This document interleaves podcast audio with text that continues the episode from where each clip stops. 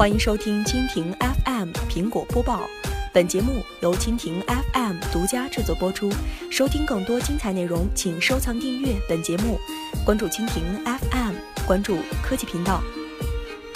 据调查，苹果消费者愿意购买苹果和谷歌的汽车。据外媒报道，许多人并不认为苹果和谷歌等科技公司能给汽车行业带来太大改变。然而，一项最新的调查显示，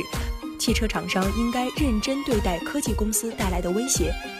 就在近期，对一千名美国消费者进行了调查，这些受访者要么拥有汽车，要么计划在未来两年内买车。调查中包含一系列的问题，涉及汽车品牌、功能和技术。其中一个问题特别问到受访者是否愿意购买苹果、谷歌或其他科技巨头推出的汽车。在这项调查中，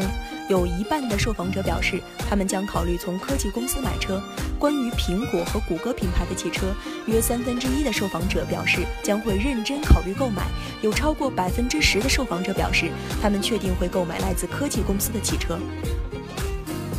不过，在表示确定会购买科技公司汽车产品的受访者当中，选择苹果的占比略高，有百分之十二的受访者表示他们确定会购买苹果汽车，而选择谷歌的比例则为百分之十一。这可能是由于苹果的死忠粉比较多，这些粉丝愿意购买苹果推出的任何产品。